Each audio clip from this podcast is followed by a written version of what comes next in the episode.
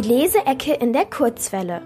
Hey, ich bin Marlene vom Instagram-Account Magie der Bücher und ich stelle euch heute das Buch Emily Bones, die Stadt der Geister von Gesa Schwarz vor.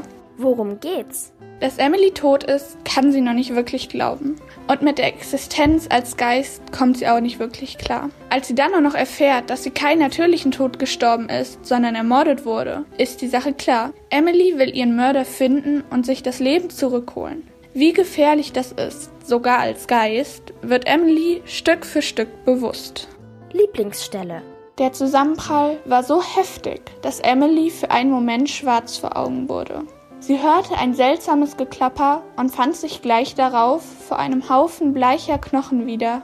Entsetzt starrte sie auf das menschliche Skelett, das dort in Einzelteilen vor ihr lag, und in das Gesicht eines Totenschädels, der mit rot glühenden Augen zu ihr herauffunkelte. Verdammt, was fällt dir ein? krächzte der Schädel, und ein knöcherner Finger sauste in die Luft und piekste Emily vor die Brust. Kannst du nicht aufpassen, wo du hinläufst?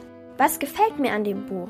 An dem Buch gefallen hat mir vor allem die Atmosphäre. Man hatte immer wieder dieses Gruselige, dass es auf einem Friedhof spielt, mit düsteren Kreaturen, Skeletten, Geistern, Werwölfen und gleichzeitig diesen unglaublichen, unbeschreiblichen Humor, der das alles die ganze Zeit so aufgelockert hat. Dann hat man das alles mit der Emily neu erlebt und das war ein sehr, sehr, sehr gelungenes Buch.